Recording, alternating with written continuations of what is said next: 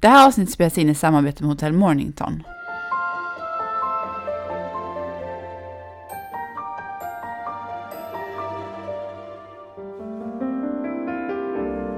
Hej och välkommen till Föräldrakollen, podden för dig som vill veta allt om graviditet, barn och föräldraskap. Och idag har vi ju ett härligt ämne. Ja, relationen. Exakt. Och sex. Ja, Du ville inte att vi skulle säga det, för du tycker jag det gärna jobbigt. det sista. Men det, tydligen så kan det ha en, en del av Det är relationen tydligen en att del av relationen. Tydligen kan det vara så, jag vet inte.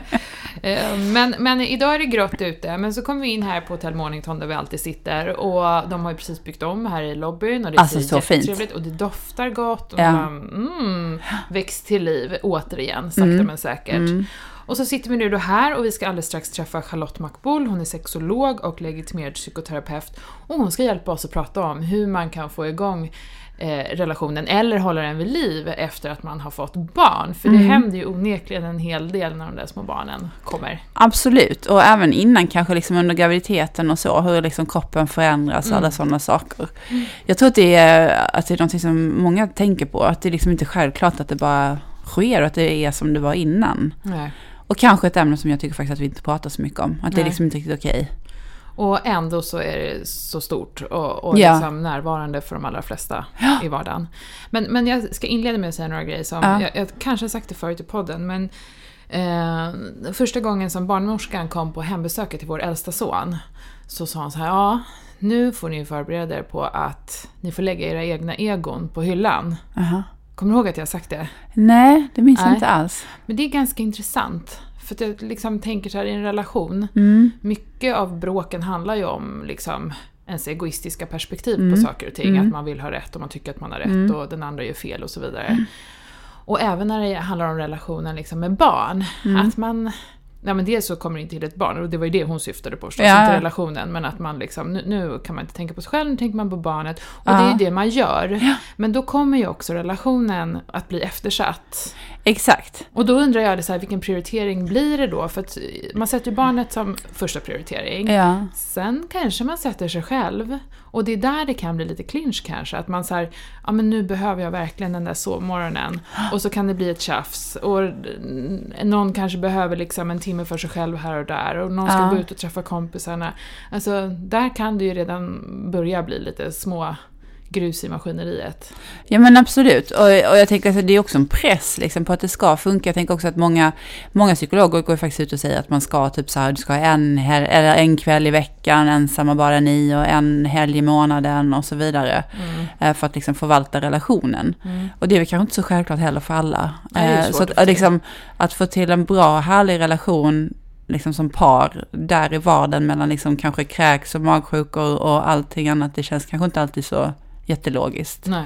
Jag, tror här, Bingo Rimér sa någon så här jätterolig grej någon gång, så här, liksom, men var någonstans här med tvättstugan och, och blöjan och allt, liksom, ska man få till det? Det är inte lätt. Ehm, jag kommer inte ihåg exakt vad han sa, men jag tyckte det var väldigt träffande. Att, eh, och så ser ju faktiskt vardagen ut för många. Det, är inte liksom spahelg på Grand Hotel, som ska, ty, tycker jag, som ska få relationen att funka. Jag tycker det är någonstans just där mellan kräkpåsarna det ska, det ska funka.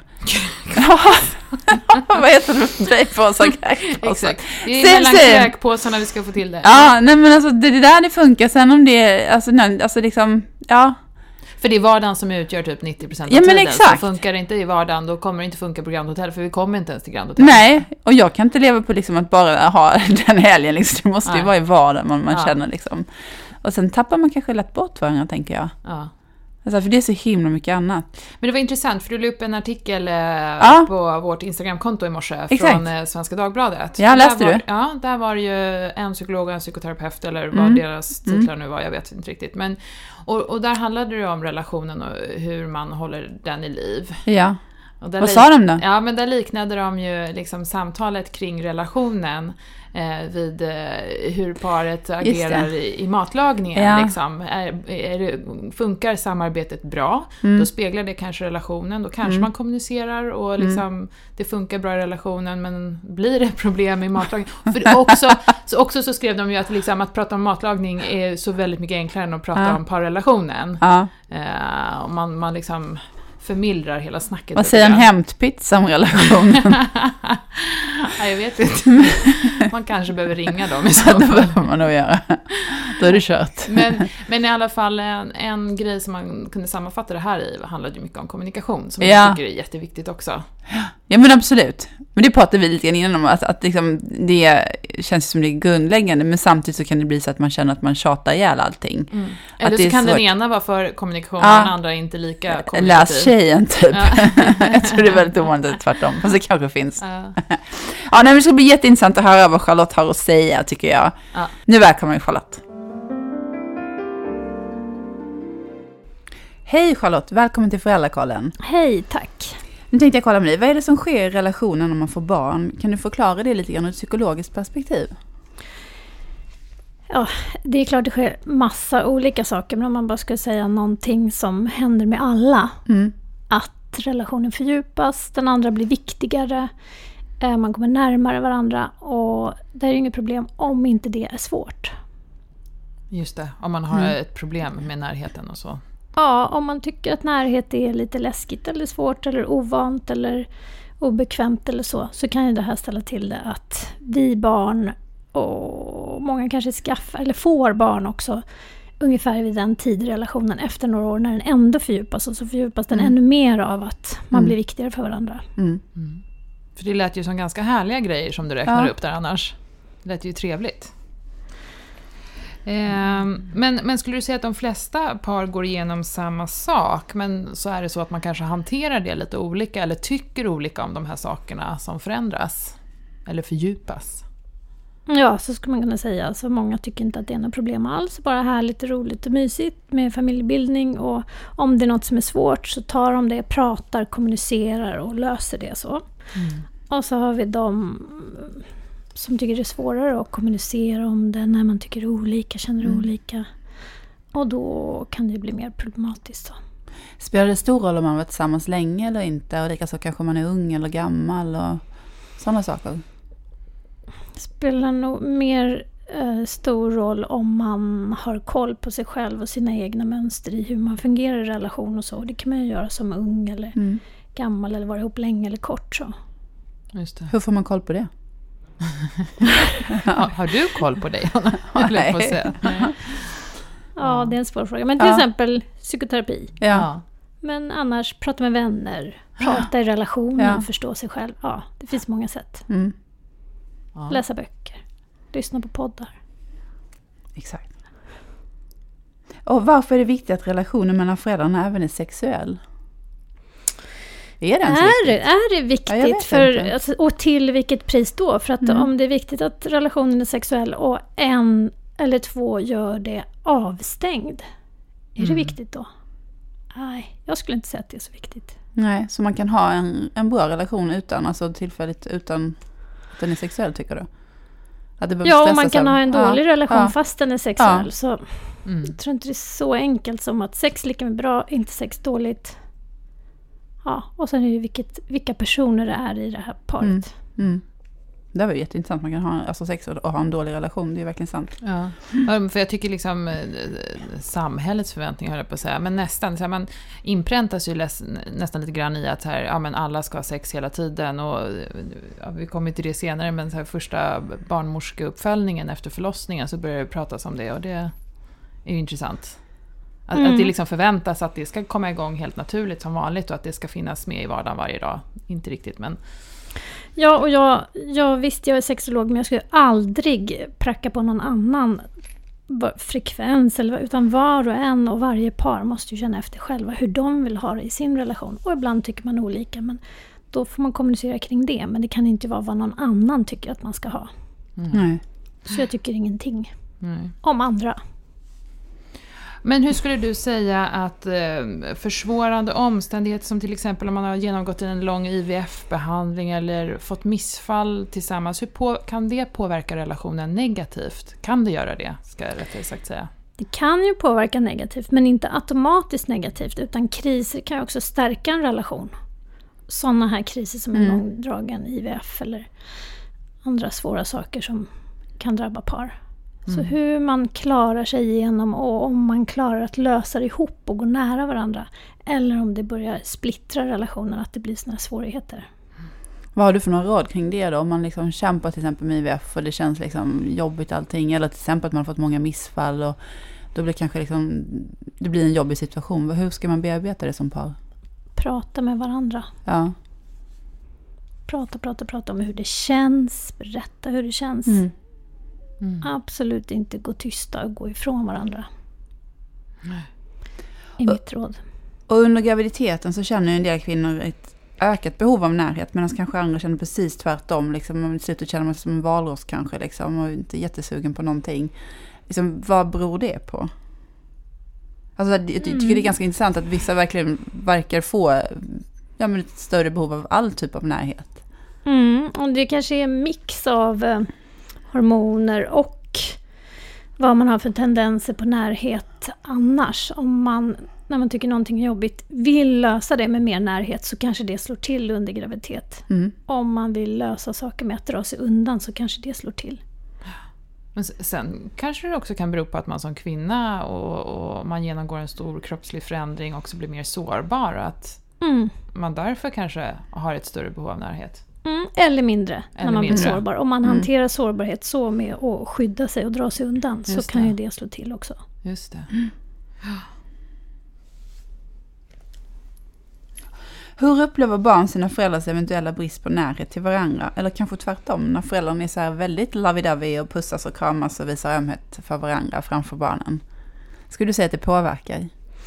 Alltså jag som mest träffar vuxna i psykoterapi och, och de flesta kommer till mig med, med sexuella problem så jag behöver nästan inte fråga utan alla har en uppfattning om hur de har vuxit upp Mm. och beskriver hur deras föräldrars, vad de har uppfattat av närheten eller hur mycket de har kramats, pussas eller om de har någon uppfattning om deras sexualitet. Så, så att, att det påverkar på något sätt. Om man tänker sig att det är alltså ganska många tusentals ögonblick så som barnen betraktar de vuxna i hur de eh, interagerar med varandra så kan man ju gissa att det gör någon impact på barnen. Mm. Att man, ja, men antingen blir man bekväm med att det är vanligt och det ser avslappnat ut eller om det inte ser avslappnat ut. Alltså allting är inte, för att de gör det så är allting frid och fröjd utan Nej. de kan också se ett spel med att den ena drar sig undan när den andra söker närhet. Det Mm. kan pågå rätt mycket där. Men skulle du säga att det är positivt för barnen att se föräldrar som är väldigt kärleksfulla? Eller liksom, Om det är ja, alltså- genuint. Ja, alltså. exakt. Det är precis, förutsatt att det är det. Och kan det vara negativt att det verkligen inte verkar vara så mycket fysisk eh, uttryckt kärlek i alla fall? Alltså det är en jättesvår fråga. Jag, jag kan bara svara på att min värdering är att jag vill ha en familj där vi har fysisk kärlek och visa den till varandra. Mm. Så jag vill liksom inte skuldbelägga någon annan som tycker att, det är, att man inte vill göra så, att man vill att barnen inte ska se sånt. Så det, allt det här är ju hur man vill göra i sin familj, tänker jag. Mm. Och för att liksom komma in på någonting där, då tänker vi, nu pratar vi om eh, föräldrar som lever i en relation, men om man tänker att man inte gör det, att man liksom kanske har tillfälliga partners och så, hur tänker du kring det och barnens, på, hur de påverkas av det? Ja, Jag tänker att man får gå till sig själv där också och ha en, en monolog med sig själv. När är läge och hur många kan man presentera eller hur lång tid när ska jag vänta till säkert det, det får man ju avgöra själv. Men Mm. precis det är därför man inte, eftersom vissa lever ensamma ska vi då, och hur blir det för barnen? Alltså Mm. det kan väl funka ändå. Man kan ju Mm. se andra och man kan se på film. Och, ja. Det finns ju en del partners som tycker att eh, kvinnan, eh, när hon blir gravid, blir ännu mer attraktiv, attraktiv än vad hon var tidigare. Och så finns det ju de som kanske tycker tvärtom, att liksom graviditeten tar över hela kvinnans kropp och den är till för att bara skapa ett barn och ingenting annat. Hur ska man hantera det? Alltså du pratar att partnern upplever Ja. det så. Mm. Och, och som kvinna är man ju eh, kanske då lite sårbar sådär och kroppen förändras själv. Och eh, ska man prata om det här? Ja, för det du sa nu, det lät lite som liksom partners förklaring på varför hon eller han vill dra sig undan eller vill ha mer närhet. Mm. Och det kanske inte handlar om de grejer du drog nu. Utan man har kanske en upplevelse av att "Åh, jag vill dra mig undan här. Och sen börjar man leta efter varför då. Jo, för att uh, vad stor hon har blivit där eller vad konstig hon är där. Och är det verkligen det som är problemet? Eller handlar det om ens egen sårbarhet, rädsla för närhet? Eller Just det. obekvämlighetssituationen. Men, jag tänker till exempel om kvinnan inte känner sig lika åtrådd som hon kanske har gjort tidigare Mm. innan graviditeten. Att hon märker en skillnad i hur partnern beter sig kring Mm. henne och, och närhet. Det är det här som är väldigt svårt att prata om. Om partnern då säger nej men jag är inte attraherad av dig längre. Det är en ganska ytlig analys skulle jag säga av läget. Om det är så att man egentligen har blivit obekväm med situationen och hanterar det med att stänga av. Mm. Alltså en avstängd lust är inte samma som att inte vara attraherad längre. Mm. Oj. Det Hur man, hur ska man hitta skillnaderna Ja. på det här då? Ja, exakt. Då får man gå till dig. Mm, men jag tror att många, många kan säga så här, nej men jag tycker du ser jättebra ut och du är jätteattraktiv och så. Men jag känner inte de känslorna. Nej. Eh, ja, och sen om man vet med sig att man har en tendens av att stänga av jobbiga känslor. Alltså man stänger av eh, osäkerhet, oro, rädsla, skam. Alltså sådana känslor som kanske kommer när man går närmare. Då stängs ju lusten av på köpet. Men vad det som jag fattat det rätt så, så menar du till exempel att, ja men säg till exempel att man känner kanske en oro för föräldraskapet i stort. Till Ja. exempel hur ska jag fixa det ekonomiskt eller vad det nu än kan vara. Ja, eller hela den existentiella Exakt. oron med att få ett litet barn. Det har väl alla känt på BB. Herregud, vad ska vi eh, göra med den här? Mm. Det är ju läskigt att få barn. Det är läskigt att ha en gravid partner som Ja. de flesta förstår ju vart det är på väg. Liksom öppna upp hela kroppen. Det är bland det läskigaste man gör. Mm. Så rädsla är en riktigt rimlig ingrediens. Men om man har tendenser, jobbig känsla, stänger av. Så kan det se ut som att jag är inte attraherad längre. Nej. Det jag menar med att den är lite ytlig. Om man säger bara så. Mm. Just det. Men det är sånt här vi borrar i, i psykoterapi. Ja, men jag fattar. Det där är ju jätte, ja, jag, och det är ju jättesorgligt för det är säkert kanske många då som kanske separerar helt i onödan för de tycker liksom att allting har dött och så handlar det om någonting annat. Ja. Men det måste ändå bygga på att man vill Just Ja. hitta det där. Ja, att man, och det är det som är kul med sexterapi. För att par kommer ut till mig och vi vill att det här ska funka. Mm. Inte det är redan för sent och vi vill skiljas. Utan ofta finns det ganska mycket hopp om man söker hjälp för sitt sexliv. Men verkligen, om någon inte vill ha sex i sitt liv så är det klart man har rätt till det. Ja, men det där tycker jag är jätteintressant. För men då, alltså, om det är en sån här situation så hjälper alla parmiddagar och alla sådana grejer, det hjälper ju inte då. Alltså, då, alltså, då kan man ju hålla på och sitta och glo varandra i ögonen hur mycket som helst. Men finns de där känslorna under ytan så behöver ju de fram och pratas om antar jag. Ja, Jätteintressant. Ja. Vad kan man då göra om man inte gillar sin kropp?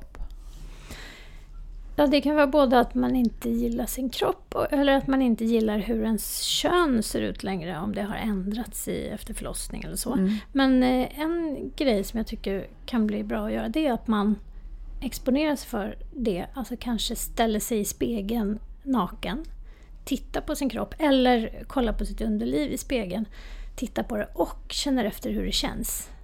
Inte upp i huvudet och "Åh, usch vad det här ser alltså, fyller på med dåliga, utan känn efter hur det känns när du tittar på din kropp nu. Hur känns kroppen när jag tittar på Och sen vänja sig vid de känslorna så kommer de att lugna sig. Mhm. Jämfört med att fylla på med dåliga ord i huvudet. Så den övningen gör jag ofta med de jag träffar. Men är det inte lätt att man känner, nej fy fan. Äh, fy fan är ingen känsla. Det är en Nej. tanke. Men det kan kännas obehagligt. Ja. Ja. Att man får skam eller äckel. Men det är fysiska känslor. Och då får man andas och känna det i kroppen. För annars kommer de ligga där och störa under sexet så att lusten, upphetsningen störs. Så men förklara lite mer, för jag tänker att man tittar på sig själv och så, så ser man liksom, oj oj oj vad allting hängde. Ja, det är tankar. Ja, det är tanken. Hur hittar man lugnet Ja. då? Titta i spegeln, andas, känn efter hur det känns i halsen, bröstet, magen när jag tittar på mig själv. Och ha fokuset inte i huvudet alls utan hur känns kroppen när jag tittar på mig själv. Och då får det kännas så. Så fortsätter man att andas. När jag har en kropp som ser ut så här som den gör, då känns den så här. Och så andas, känn, låt det vara så. Ingenting upp i huvudet, åh fy fan och usch och sånt. För då känns det bara ännu jobbigare. Mm. Är man hjälpt av att tänka, försöka tänka, liksom att en del kvinnor, kvinnor tycker ju att de upplever sin kropp som oerhört stark efter de har fått barn. Att liksom, fasen Ja. vad jag har klarat av liksom. Det här var ju bättre än Mount Everest liksom. Om det är så det känns när man tittar sig i spegeln eller är, ligger i sängen. Mm. Och, ja, då kan man ju, man är i den känslan som är. Inte hitta på någon annan känsla utan den känslan som är, om den får vara så kommer den inte störa sexualiteten lika mycket. Och det här är ju samma teknik som man kan använda om man är osäker, rädd, skam, skuld överhuvudtaget i sex. Andas och låt det vara. Känslan alltså. Om man vill kunna ha sex. Mm. För är man där och hanterar och försöker stänga av jobbiga känslor så stängs lust, upphetsning av eller dämpas. Så låt det flöda fritt i kroppen, allt som känns. Inte i huvudet. Inte i huvudet och inte orden och de här negativa förklaringarna eller analyserna eller så. Det har, hjälper väl ingen. Men då borde alla vara hjälpta av detta, alltså likaså partnern och Ja, ja. Så stå fem minuter och titta på dig själv imorgon. ja. Om man tycker att man har problem med sin Mm. kropp. Så, visst, man kan träna och sånt om man tycker det. Men till slut, på slutet av dagen ser man ju ut som man gör. Intressant övning. Den, så, Mm. alltså alla som känner, känner någon, har tankar kring, kring kroppen och, och den förändring som har skett, testa det. Ja, Jättebra. Men så när barnet väl är fött då, hur, hur tycker du man ska tänka då? Jag menar liksom fundera på det här med sex igen och allt att, ja men liksom som Mikaela pratade om där innan, att barnmorskan frågar, tror jag på, ja men två månader efter man har fött barnet, ja men nu måste ni börja skydda er. Och då kan det kännas som what? För många liksom, man är inte där kanske alls. Och då, jag menar? att liksom samhället nästan ställer ett sånt krav på att då ska ni vara igång och då ska relationen vara back to normal. mm, så skulle jag aldrig uttrycka mig. Utan mer, vad vill ni? Ja, Hur vill ni ha det? Och om de vill olika, hur ska vi prata om det? Att ni vill olika just nu. Men aldrig att en utomstående person skulle lägga sig i att nu måste ni. Måste vad då? Man kan ju ha ett vitt förhållande, aldrig ha sex. Mm. Det bestämmer ju varje människa. Och ändå tror jag det är så många kvinnor som möts av just det att, att ja, men nu måste ni tänka på att beskydda er och det är också dags att sätta igång. För det har jag hört många tjejkompisar säga. Att liksom, låt det nu inte gå för lång tid innan liksom, ni hittar tillbaka till varandra. Mm. Gud. Ja. ja, nej men det... Ja, nej, men, och det är klart det kanske inte är lättare. Om man börjar få en sån här rädsla och Ja. osäkerhet. Åh vad konstigt partnern känns nu när vi har kommit varandra så nära och vänt ut och in på kroppar och hit och dit. Så är det klart att den rädslan inte blir lättare att ta hand om efter ett år. Men man kan ändå inte säga nu måste du. Nej. Nej, det måste man inte. Mm. Men, men kvinnan som nyss har genomgått en förlossning, hon känner ju kanske inte igen sin kropp, det blir en ny situation och man kanske liksom behöver men ta sig lite tid och komma tillbaka helt enkelt. Hur kan man hantera det? Behöver man ha ett samtal kring det här med sin partner och liksom, ska man ge sig själv tid eller vad, hur ska man tänka? Mm, nu förstår inte vad du tänker på. Att man inte tycker om sin kropp eller? Eh, ja, vissa kanske inte tycker om sin kropp, men, men liksom det har ju skett en stor förändring och det kanske medför förändringar i relationen och också i närheten till varandra. Alltså det är ju lätt att det är så att man kanske varit liksom kroppsligt bekväm inför varandra tidigare men helt plötsligt så har allting graviterat neråt och man känner kanske inte lika hot längre. Nej men och där har vi ju en sån, en sån grej. Att det kommer in en obekväm känsla. Mm. Och vilken är det? Ja, det kan ju vara olika. Det kan ju vara skam eller oro, osäkerhet eller eh, skuld. Eller, ja, det kommer in någon jobbig känsla. Och då ska jag säga att det bästa är att prata om det. Om känslan alltså. Mm. Och här, är- det, det är skillnad på att prata om Ja, nej, nu tycker jag att jag ser ut så här och jag känner att du inte tycker om Alltså det är ju inte att prata om hur det känns. Utan Nej. jag menar, jag får en klump i magen nu när jag ska visa mig naken för dig. Jag är osäker och det känns, jag blir orolig i magen. Till exempel. Mm. För säger man det på det andra sättet, nej men jag känner att du inte tycker att jag är attraktiv längre. Då har man ju startat Då är det liksom en som en anklagelse. anklagelse. Ja. Mm. Men hur kan man själv jobba med det? För jag tänker så också att, att ja, jag menar, det handlar ju om kanske inte att lasta partnern inför. För men, hur upplever partnern den här tiden till exempel? Liksom, det, den personen måste också känna sig lätt att bli undanskuffad samtidigt som man själv kanske borde jobba på sig själv. Och, eller? Ja, och sen så får vi ju eh, förtydliga att ibland, eller ja, många gånger är det just partnern som har svårt för sex efteråt och inte den som har fött barnet. Nej. Och vad beror det på då? Ja, samma sak. Samma sak? Ja, att det är som partnern, kvinna eller man, kan vara obekväm med närhet. Eller blir räddare vid närhet, räddare att förlora den andra. Att det inte känns lika lätt och bekvämt längre. När det blir så här allvarligt som det blir att få barn. Men då handlar det inte om någonting kroppsligt, alltså rent så här, åh, den, min partner är inte så snygg längre. Alltså inte Eller? vet jag, det, det är väl ofta det man säger att det handlar om. Ja. Borrar man lite djupare så kan det ju ligga jobbiga känslor där. Men, och, och, och om man tar de här, eh, den här första perioden eh, när man har fått ett litet barn och det är så här, man sover ju knappt någonting, vardagen är upp och ner med tider och vad, alltså, ja, det är sömnbrist, man är trött, eh, orkar inte med på samma sätt och man ska vara glad om man hunnit få en dusch. Eh, hur hittar man tillbaka till varandra där när energin tryter?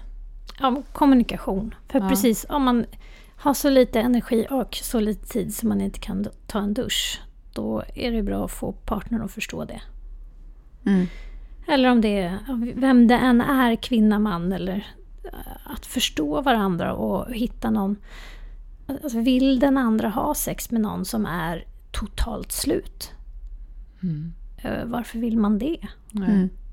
Men hur kan man stötta varandra liksom känslomässigt då och ge någon slags närhet? Det kanske inte är en fysisk närhet utan bara känna att man finns där för varandra.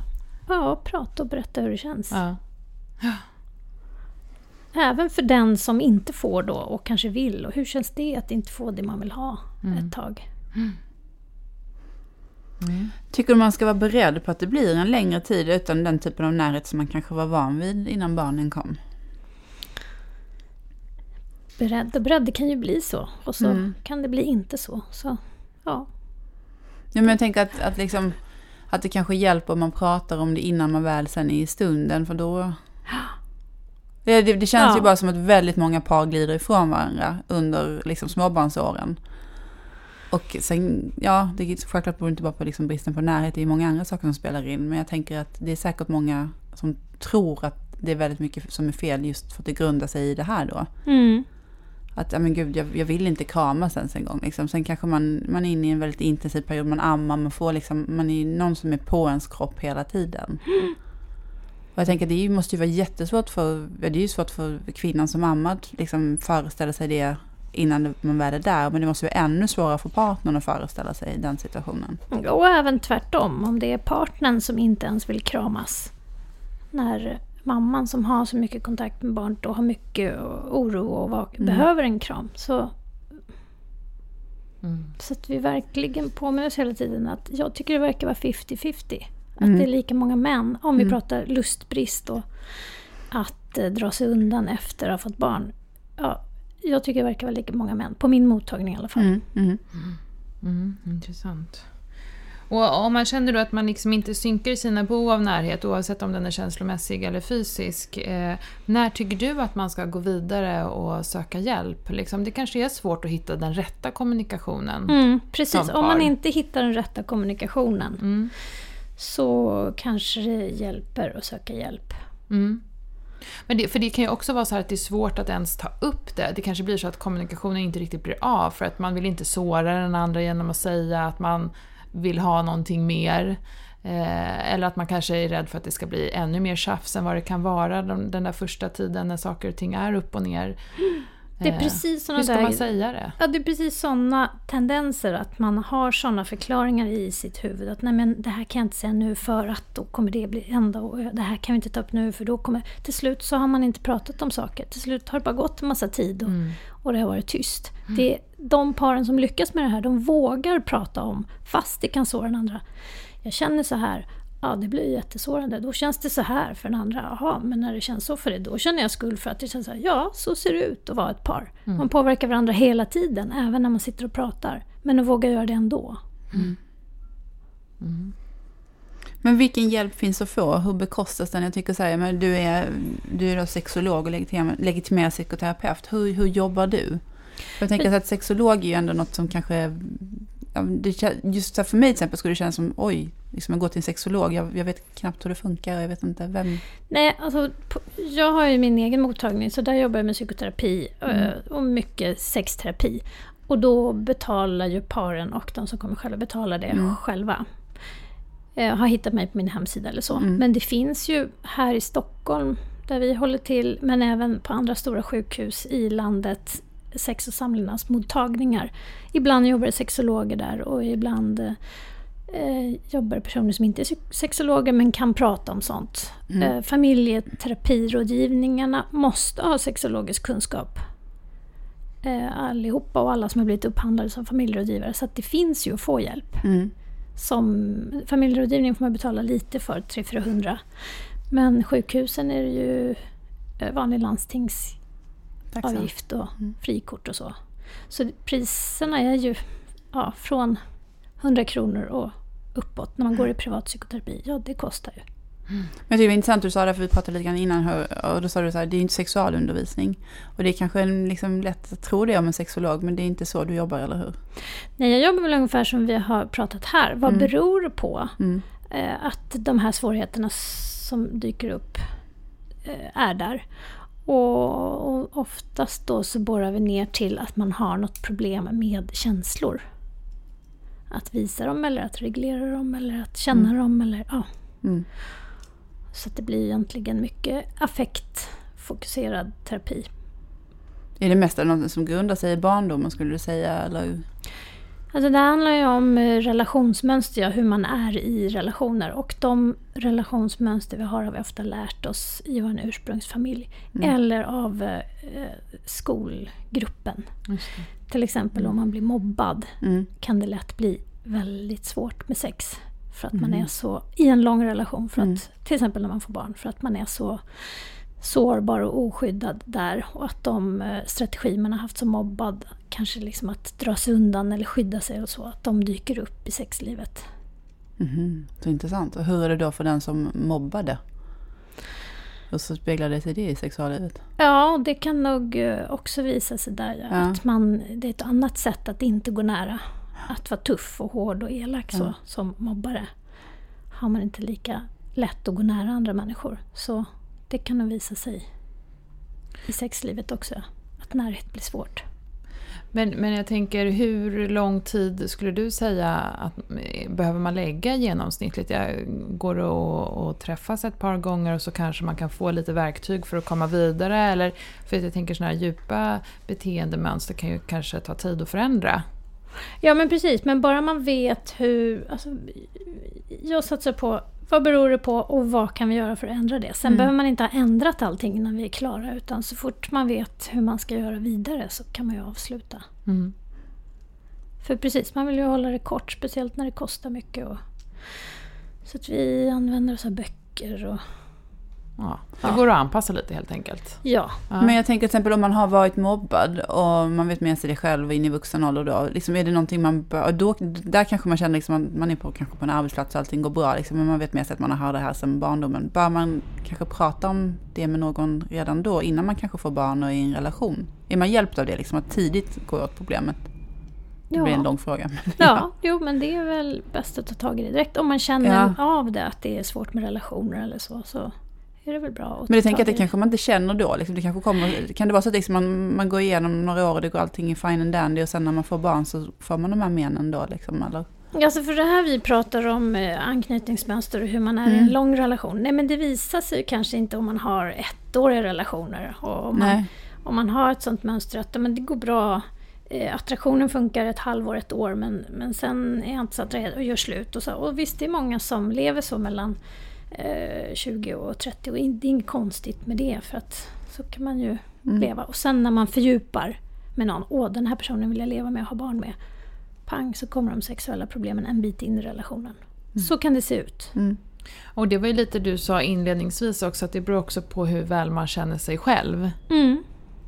För det är ju det det bottnar i. Och mm. man kanske trodde att man hade lite koll och sen så visar det sig att nej, men jag har nog kanske inte koll på hela jag. Hela mig. Ja, ett ja. intressant ämne verkligen. Ja, vi hade eh, kunnat prata vidare ja. länge här känns det som. Eh, Men tusen tack Charlotte för att du kom och tog dig tid. Tackar. Tack själva.